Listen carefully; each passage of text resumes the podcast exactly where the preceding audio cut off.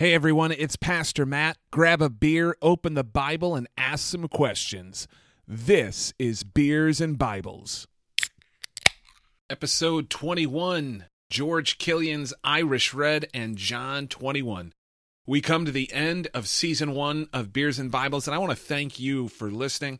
I uh, I've really enjoyed going through the Gospel of John, and I wanted to finish it off with something that was a little bit of a joyful note for me George Killian's Irish Red was a beer my dad always had in his fridge. It's not uh, the greatest beer in the world. It's not the best beer in the world, but you know, it's a baseline for a lot of people. If they want to get a red, if they want to get an Irish Red beer, uh, they order up a Killian's. I've got to say, it's just uh, it's something neat to celebrate with as we close out this first season.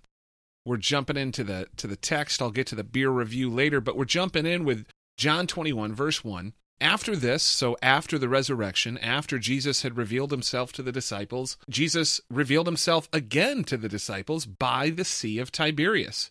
And he revealed himself in this way Simon Peter, Thomas, called Didymus, Nathanael of Cana in Galilee, the sons of Zebedee, and two others of his disciples were together. Simon Peter said to them, I'm going fishing. They said to him, We will go with you. They went out and got into the boat but that night they caught nothing. Now, this is kind of a striking thing to me. After Jesus has resurrected, after Jesus has appeared to his disciples, they kind of go on sabbatical. They kind of go to the shore. At least they're out of the upper room. But he's going back to what he knew before.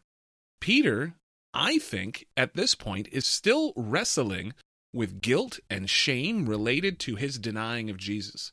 And so he goes back to what he knew before. He used to be a fisherman. He goes back to what he used to be. Verse 4 Just as day was breaking, Jesus stood on the shore, yet the disciples did not know that it was Jesus. Jesus said to them, Children, do you have any fish? They answered him, No. He said to them, Cast the net on the right side of the boat, and you will find some. So they cast it and now they were not able to haul it in because of the quantity of fish. I, I just I kind of love this. Like if you were a professional fisherman, if you knew what you were doing, and some guy yells at you from the shore that you don't know and don't recognize, hey, cast your nets on the other side of the boat. Um, do you know how boats work? I mean, the fish aren't going to only swim on one side of the boat. Why are you telling me to cast my nets on the other side of the of the boat? You're not making any sense random guy I don't know. And yet they listened? Kind of a kind of an interesting thing.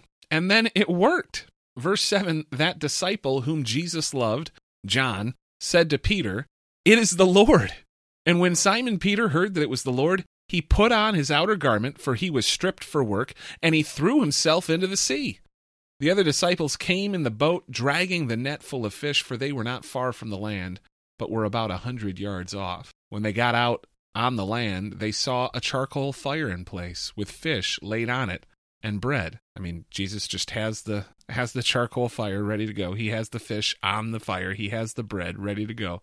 Jesus is a man prepared because he's God. He can do anything he wants. In verse 10, Jesus said to them, Bring some of the fish that you have just caught. So Simon Peter went aboard and hauled the net ashore full of large fish, 153 of them. Some people have asked, you know, is there any significance in the number 153? Why were there 153 fish? Most of the reasonable conversation I've heard around this is they told you how many fish they caught. It was just a detail of the story that they wanted to include. There's no other significance or extra significance in the in the conversations I've had. The verse continues, although there were so many, the net was not torn. And Jesus said to them, Come and have breakfast. Now, none of the disciples dared ask him, who are you? They knew it was the Lord. And Jesus came and took the bread and gave it to them, and so with the fish.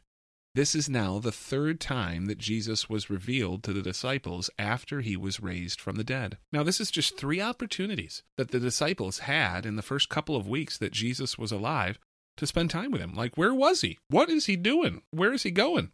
why isn't he spending more time with the disciples if he's only got a little bit of time left? Kind of a frustrating thing, I think, if I was with the disciples. I'd want as much time with Jesus as I as I possibly could get.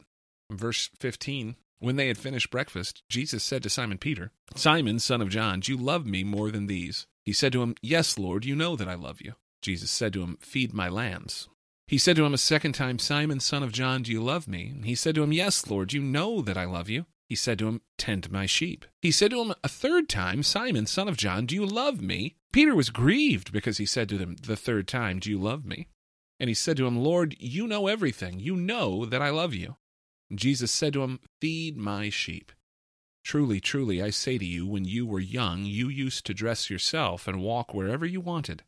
But when you are old, you will stretch out your hands, and another will dress you and carry you where you do not want to go. This he said to show by what kind of death he was to glorify God. And after saying this, he said to him, Follow me.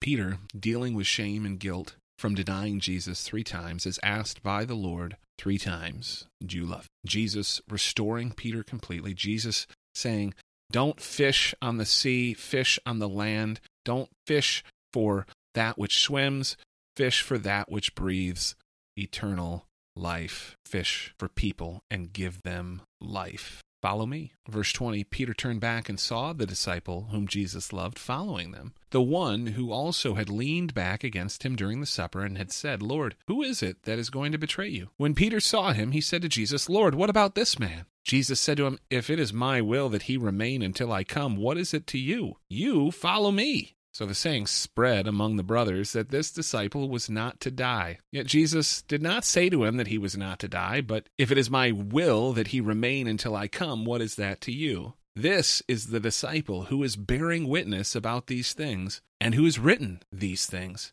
And we know that his testimony is true. Now there are many other things that Jesus did. Were every one of them to be written, I suppose that the world itself could not contain the books that would be written. So ends the Gospel of John. Truly, if we go back to the very beginning, if we go back to John 1, uh, these words are written for you and me that we might believe that Jesus is the Christ, the Son of God, who came into the world, that we might have life in his name. Chapter 1, verse 14 The Word became flesh and dwelt among us, and we have seen his glory, glory as of the only Son from the Father, full of grace and truth. This is who Jesus is for you and me. He is grace and truth in our lives. Jumping into the beer review, we've got George Killian's Irish Red. It's a 5.4% ABV. It's a red lager. I mean, it's got that deep ruby red color. It's got some toasted caramel characteristics that uh, that they mention in their write up. I'll say this because it's a beer that I've been drinking probably since I turned 21. It's always had a soft spot in my heart. It's again, it's not the best red that I've ever had. It's not the worst red, and I'd, I'd say it's just right there in the middle, uh, slightly above average. I'm gonna rate it a 3.5 out of five because it's got some some good notes, and and I think it's definitely worth drinking. If it's the only beer we've got, and I'm in the mood for a red, that's what I'm gonna grab. I'm gonna grab a Killian's Irish Red. Certainly, there are other beers that I'd rather have, including last week's Cakewalk, uh, which I rated a four. But, you know, I'd say this is a better beer than most. And uh, even though I think now it's owned by one of those massive conglomerates, they're still brewing it the same way it's been brewed way back uh, in, in, the day. And uh, I loved what uh, what they wrote on the website uh, that George back in 1864 brewed his beer for one simple reason: to drink and enjoy with friends. And I hope this is what Beers and Bibles has been for you in season one an opportunity to drink and enjoy with friends and to dive into God's Word together. If you've got any questions, if you want to uh, to see a, a, book or a topic discussed on Beers and Bibles, you can always let me know, Pastor Matt at holycrossoxford.com, or you can text 248 274 4676. Cheers to you and to yours. Thanks again for listening. This is Beers and Bibles. No beer or Bible experience necessary. You're invited to follow Jesus, learn, and grow.